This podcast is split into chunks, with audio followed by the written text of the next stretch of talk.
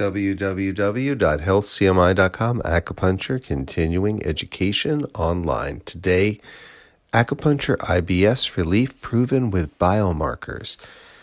Acupuncture and herbs alleviate irritable bowel syndrome, IBS. Two independent studies find Chinese herbal medicine, acupuncture, and moxibustion effective for the relief of irritable bowel syndrome. Both studies feature an integrative approach to patient care. So two hospitals in China did independent studies. They did biomarkers and they also did an assessment of symptoms and found that an integrated approach of acupuncture and herbal medicine, including moxibustion, had significant relief for patients with irritable bowel syndrome.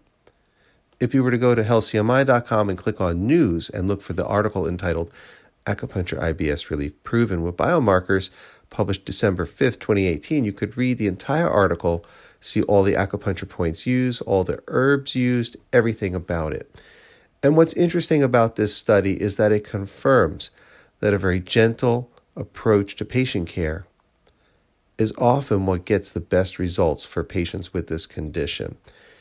And this is because over time, what happens to people with IBS is their body is depleted. They're very weak internally. And so strong acupuncture or even very strong herbal medicine is less effective than a gentle approach. And this gentle approach can often guide people to good health, allow regulation of bowel movements, lower abdominal comfort, less urgency, better energy, and less muscle pain in general. It's a great article. What happens is that over time, the acupuncture can strengthen the internal environment of people with IBS and help them overcome this terrible condition. It's something I feel strongly about personally because I've seen many patients over the years get better, and these things take time.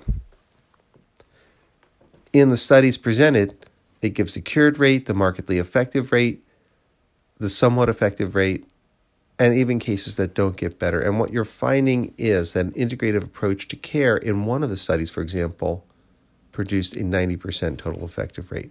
So it's definitely a worthwhile study to take a look at. It's great for licensed acupuncturists. They can look at all the points. It's great for herbalists. They can take a look at the herbs. And of course, the complete acupuncturist with acupuncture and herbal medicine can apply this for patients and get good results. And it gives patients also can take a look at this, a good idea of what to expect, how many treatments are needed over how much time to get better. Thank you for listening. www.healthcmi.com.